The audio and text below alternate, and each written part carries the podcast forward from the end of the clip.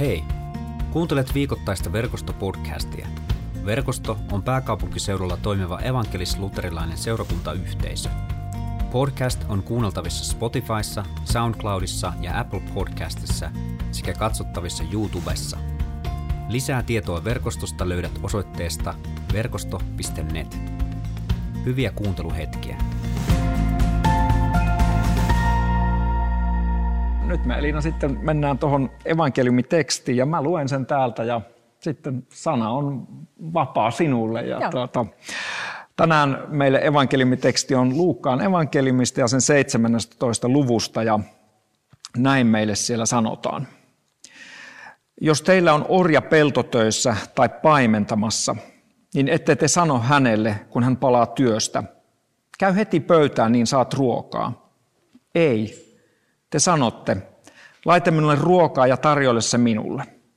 Kun minä olen syönyt ja juonut, on sinun vuorosi syödä ja juoda. Ei orjaa kiitetä siitä, että hän tekee mitä käsketään. Sama koskee teitä. Kun olette tehneet kaiken, mitä teidän, mitä teidän on käsketty tehdä, sanokaa, olemme mitättömiä orjia, teimme vain velvollisuutemme. Ole hyvä Elina. Joo, tätä tekstiä tuli luettua muutaman kerran, niin ehkä se ensimmäisenä herättää mulla kaksi aika isoa kysymystä. Toisaalta se, että kenen palvelija, kenen orja minä olen. Ja sitten toinen, kuka palvelee minua. Ja nämä on sellaiset kysymykset. Näiden varassa mä lähdin sitä vähän pohtimaan ja miettimään. Jeesuksen ajan yhteiskunnassahan oli ihan selvää, että on orjia ja on orjien omistajia – orjien isäntiä ja emäntiä. Ja orja oli omaisuutta. Orjaa voitiin myydä ja orja teki sen, mitä käskettiin. Orjuus ei sillä tavalla ollut työpaikka, että orjalla ei ollut mahdollisuutta, että mä vaihtaisin nyt työpaikasta toiseen niin kuin me on totuttu. Ja yhteiskunta oli sillä tavalla aika pysyvä, että kun synnyit orjaksi, niin pystyit tietämään, että tästä suunnilleen elämäni jatkuu – niin kuin näissä orjan työn merkeissä, kun kasvan aikuiseksi, niin koko elämän ajan. Jeesus ja Jeesuksen seuraajat ei millään tavalla kyseenalaista tätä orjuusinstituutiota sinänsä. Eli Jeesus ja opetuslapset eivät esimerkiksi tässä mitenkään sano, että orjuus olisi väärin, vaan se on niin kuin valitsevan yhteiskunnan tilanne heille. Ja niinpä heille oli myös ihan selvää, kun tässä kerrotaan vertaus orjan työpäivästä, niin se oli ihan selviö, että orja tekee ensin päivätyön pellolla, paimenessa, raskaan, raskaan fyysisen päivätyön siis, ja sen perään sitten tarjoilee, palvelee illalla isäntää ruokapöydässä. Ja vasta sen jälkeen, kun isäntä on syönyt ja juonut, niin sitten on orjan vuoro hoitaa itseänsä myös jossain määrin ruoalla. Jos me mietitään meidän nykyisen yhteiskunnan säädöksiä, meillä on työajat ja ihan lakisääteiset lepoajat ja niin kuin työvuorot ja palkanmaksu, niin ei se niin kuin siinä yhteiskunnassa se oli ihan, ei semmoista ollut, semmoista ajattelua. Mutta toisaalta sitten mä ajattelin, että eihän se Suomessa ihan vieras ajatus ole, että meillä on ihmisiä, jotka tekee montaa työtä mm-hmm. tullakseen toimeen, pystyäkseen selviämään vuokrasta ja ruoasta esimerkiksi. Ja kuinka moni maailman ihmisistä, jos me katsotaan sitten ihan globaalisti, elää semmoisessa yhteiskunnassa, jossa on säädetty, että työstä tulee riittävä toimeentulo, on minimipalkka ja, ja työhön liittyy myös lakisääteiset lepoajat. Me ollaan aika etuoikeutettuja Suomessa, ehkä monessa suhteessa tässä kohin. Sitten ehkä vähän semmoinen itselle kohti tuleva kysymys, joka voi olla myös vähän hankala. Olenko minä tällainen orjan isäntä? Suhteessa joihinkin ihmisiin. Kenen minä oletan tekevän ensin päivävuoron ja sitten iltavuoron siihen perään. Ja mulle tämä tulee niin kuin kohti, millä tavalla mun syömiset, juomiset, mun viihdeen, viihteestä nauttiminen, pukeutuminen, millä tavalla ne liittyy siihen, että osa maailman ihmisistä raataa orjin tai orjan kaltaisissa olosuhteissa – päivästä toiseen, kuukaudesta toiseen, vuodesta toiseen. Ja tähän mä ehkä haluaisin Panu vähän pysähtyä. Tulee paha kysymys sinua no niin, kohti. No niin. Oletko sä tai millaisissa tilanteissa pysähtynyt omia päivittäisiä valintoja miettimään tältä eettiseltä kannalta? Minkälaiset kysymykset sua voisi haastaa? No, mua haastaa siis monet kysymykset, mutta saman hengenvetoon mä tunnustan, että mä jotenkin koen, että mä en ole ehkä niin kuin tarpeeksi pysähtynyt. Että et mä niin kuin mm. on itse semmoisessa prosessissa, jossa mm. mä niin kuin, se mitä sä just kuvasit, että, että mehän eletään aivan niin kuin sillä jäävuoren huipulla niin kuin suomalaisesta, siis niin kuin ihmiskunnasta. Että me, mm. me nautitaan niin monista asioista, jotka mm. mahdollistaa se, että kaikilla ei ole ollenkaan tämän kaltaisia oloja. Mm. Ja kyllä mä oon niin kuin haastettu niin kuin miettimään sitä, että kuinka me voitaisiin, koska Jeesus puhuu hirveästi, tai Raamattu puhuu oikeudenmukaisuudesta. Mm. Ja, ja se on ihan siis, jos mä katson mitä mulla on yllä, niin, niin. niin veikkaan, että nämä lenkkarit tai farkut, niin ei ne varmaan hirveän eettisesti tehty. Ja kyllä mä usein sitä tunnustan, että se niin kuin, tavallaan se ikään kuin kolkuttaa, mutta mä en mm. tee sille tarpeeksi. Niin.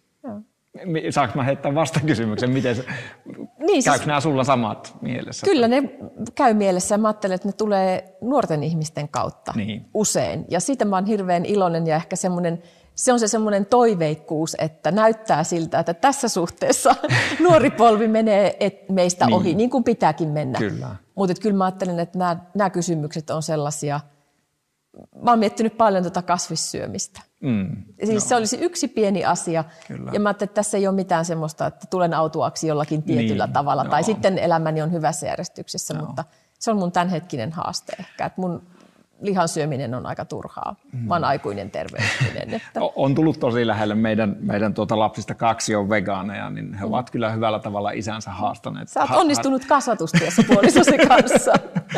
niin, niin. No, to, toi, on, toi on kiva. Kukaan ei ole sanonut sitä noin. Että Mutta nuoret, nuoret tekee hy, niin kuin rohkeita valintoja. Ja, ja tota. Mutta sen verran mä, on, että mä, mä ostan hirveästi vaatteitani käytettynä. Nytkin tässä totean, että, että farkut ja paita on papin paita on ostettu uutena, kun näitä harvemmin saa käytettyä. Miten saa kirppareilta. niin, mutta tuota, sekä paita että housut on, on, se on meillä tosi iso mm. semmoinen myös valinta perheessä, että me käytetään tosi paljon käytettyjä vaatteita. Joo. Kiitos. Mä ehkä palaan tekstiin. No niin, palataan tekstiin. Jeesus kehottaa siinä opetuslapsiaan, että kun olette tehneet kaiken, mitä teidän tulee tehdä, sanokaa, me olemme arvottomia palvelijoita. Tai itse asiassa nyt tämä oli 92 käännöksestä, tästä 2020 käännöksestä.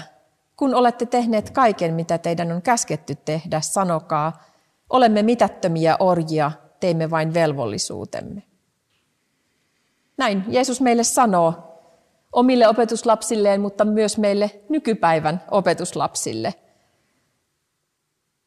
Ja jos ajatellaan, että Jeesuksen Jeesus puhuu tästä niin kuin orjista ja isännistä. Ja jos opetuslapset on orjia, niin silloinhan isäntä kaiken järjen mukaan on Jumala. Kristityt on Jumalan palvelijoita, suorastaan Jumalan orjia. Jumala antaa meille tehtäviä ja olettaa, että me tehdään näitä tehtäviä aamu varhaisesta ilta myöhään sellaisina palvelijoina, jotka pitkänkään päivän jälkeen ei odota erityistä kiitosta, vaan sitten voidaan todeta, että tein sen, mikä oli velvollisuuteni. Mutta mitä on se työ, mitä Jumala kutsuu minua tekemään Jumalan palvelijana ja Jeesuksen seuraajana? Missä teen päivätyöni ja missä teen sen illan palvelun? Luterilaisena kristittynä minulla on aika tärkeä ajatus siitä, että minulla ja jokaisella meistä on kutsumus juuri niihin tehtäviin, mitä tekee.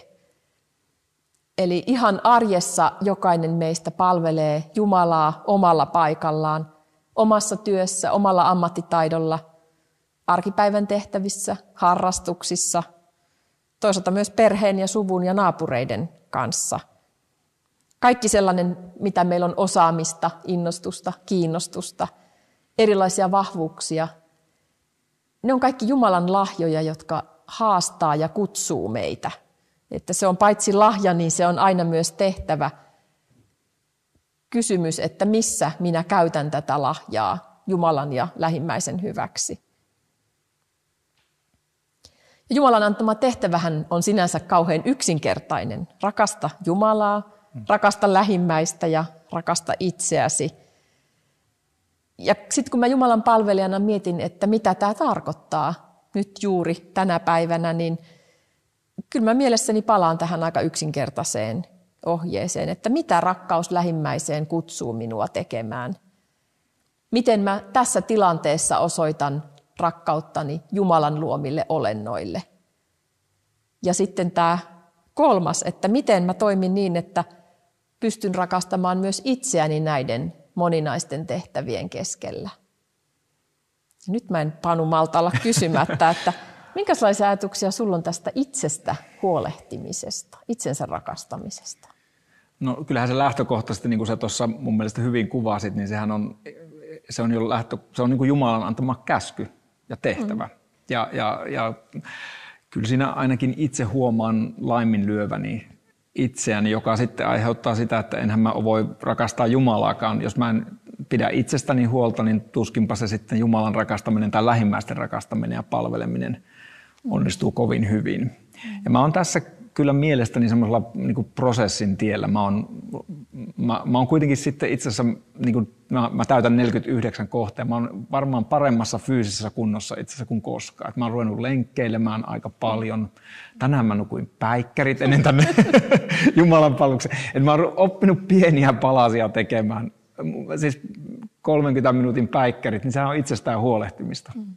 Mm. Erittäin tärkeä valinta, mutta Tämä on mun mielestä semmoinen hyvä, hyvä haaste siis itse kullekin, mm. koska kukaanhan ei pidä myöskään, itse, tai siis jos minä en pidä itsestäni huolta, niin eipä siitä oikeastaan kukaan muukaan. Mm. Mä oon niin vastuussa myös siitä. Mm. Sä sanoit hyvin, että ne mitä Jumala on antanut meille, niin ne on niin kuin se, mitä Jumala on luottanut meille. Ja se meidän oma elämämme on se suurin ikään kuin se, tai se mm. lahja, joka meillä on.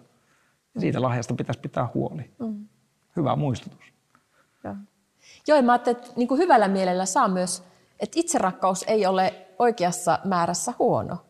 Että se ei ole itsekkyyttä, vaan itsensä rakastaminen on niin kuin semmoista vastuullisuutta Jumalan antamaa lahjaa kohtaan. Ja, ja niin kuin, sitten vaan pitää miettiä sitä balanssia, niin, että mikä nyt, on hyvä balanssi. Nyt kun sanot noin, niin tuli vaan tämmöinen ajatus mieleen, että itsensä rakastaminen on niin kuin Jumalan kuvan rakastamista. Kyllä. Eh, koska me ollaan jokainen Jumalan kuvaksi luotuja, niin sehän juuri, juuri tuo, että se ei ole itsekyyttä. Tietenkin se voi mennä siihen. Se voi jos, mennä överiksi. Niin, niin, mm, niin että sekin, sekin toki, mutta, mutta tärkeä olla se balanssi siinä, niin kuin sanoin.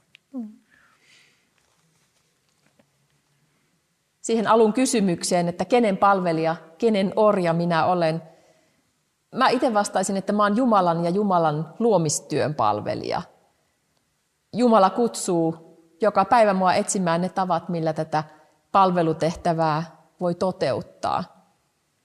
Kristittynä tämä on mun tehtävä, siinä ei ole mitään semmoista, että tekisin sen siksi, että hakisin erityistä kiitosta tai erityistä palkintoa ja on jotenkin tärkeää mieltää se, että tämä on mun tehtävä ja mä teen sen, mitä pitää. Mutta sitten toisaalta, jos on tilanne, että ihminen rakastaa itseään ja toisia ihmisiä ja palvelee heitä, niin kyllähän siitä tulee myös hyvää mieltä mm. ja hyvinvointia ympärille. Et en mä niin kuin voi olla ihan miettimättä sitä, että tavallaan siinä on jo palkintoa itsessään. Kun ihmiset huolehtii toisistaan, niin ilmapiiri, yhdessä eläminen on aika paljon mukavampaa. Mutta sitten tässä vertauksessa mä kuulen aika vahvan viestin siitä, että pelastusta tai Jumalan rakkautta ei ansaita sillä, että tehdään hyvää, palvellaan toisia ihmisiä tai Jumalaa, vaikkakin miten ahkerasti.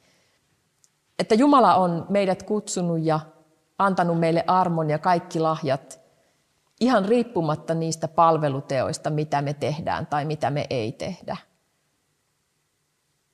Että se kysymys, kuka palvelee minua, Toivon, että meistä jokaisella on jotakin kokemusta sellaisista hetkistä ja tilanteista, että me ollaan tarvittu palvelua ja meitä on palveltu. Mä ajattelen, että kenenkään ei ole mahdollista elää koko elämää niin, että aina menee omassa varassa ja palvelisi vain muita. Tai sitten jos näin tapahtuu, niin on sellainen tuntemus, että on ollut aika armotonta menoa ja jotenkin ihmisarvoa polkevaa elämää. Jeesuksesta sanotaan Markuksen evankeliumissa, että Jeesus ei tullut palveltavaksi, vaan palvelemaan. Nyt me vietetään tässä Jumalan palvelusta, jossa Jumala palvelee meitä. Jumala lohduttaa ja rohkaisee. Jumala vahvistaa toivoa ja kutsuu luottamaan. Ja sitten Jumala palvelee meitä toisten ihmisten kautta. Mä ajattelen, että arjen keskellä on aika tärkeää välillä pysähtyä ja huomata kaikki se hyvä, millä Jumala meitä palvelee. Ja myös synnin tunnustuksessa Jumala palvelee meitä. Me saadaan kertoa Jumalalle kaikki se, mikä meidän mieltä painaa. Jumala kuulee, Jumala ottaa sen omakseen ja Jumala antaa anteeksi. Ja toivottavasti tämä sitten auttaa meitä rohkaistumaan, että me rakennamme sovintoa myös toisten ihmisten kanssa, ei vain Jumalan kanssa. Hiljennytään synnin tunnustusrukoukseen ja pyydetään Jumalalta anteeksi kaikkia niitä asioita, mitä olemme tehneet tai jättäneet tekemättä. Jumala, tunnustamme sinulle, että olemme usein olleet huonoja palvelijoita. Emme ole kunnioittaneet emmekä palvelleet sinua, luomakuntaa, itseämme, emmekä lähimmäisiämme. Armahda meitä. Anna itsekyytemme, ahneutemme, velttoutemme ja laiminlyöntimme anteeksi. Tätä pyydämme vapahtajamme Jeesuksen Kristuksen tähden. Aamen. Jumala sanoo, älä pelkää. Minä olen sinut lunastanut. Minä olen sinut nimeltä kutsunut. Sinä olet minun.